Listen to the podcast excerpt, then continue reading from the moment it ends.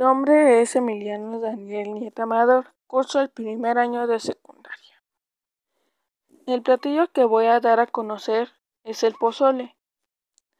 Se dice que al emperador Moctezuma dentro de los platillos que le presentaban para comer uno de sus preferidos era el pozole. Le adicionaban carne de venado.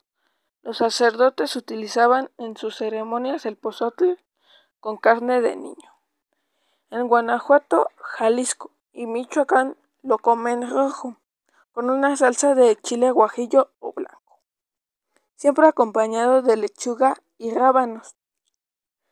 En el norte del país es combinado con vísceras y se le conoce como pozole. Las variantes del pozole.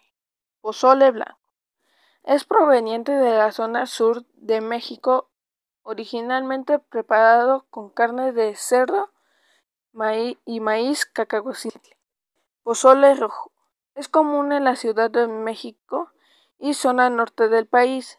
Igual que el pozole blanco, tiene el mismo método de preparación, nada más que con salsa de chile guajillo y hojas de laurel. Pozole verde. Tiene variedad de ingredientes, entre ellos tomate verde, cilantro, calabacita, pipián, epazote, chile jalapeño y hojas verdes. Pozole vegetariano. Es muy poco común, pero se prepara solo con maíz cacahuacintle, hongos, setas y verduras. Ingredientes: maíz cacahuacintle y carne de cerdo o pollo. La variante de este platillo se da al agregar salsa de guajillo y hojas de laurel. La preparación de este platillo es calienta 4 litros de agua y cuando comience a hervir agrega el maíz, los ajos y la cebolla. Cocina a fuego medio hasta que el maíz comience a florear.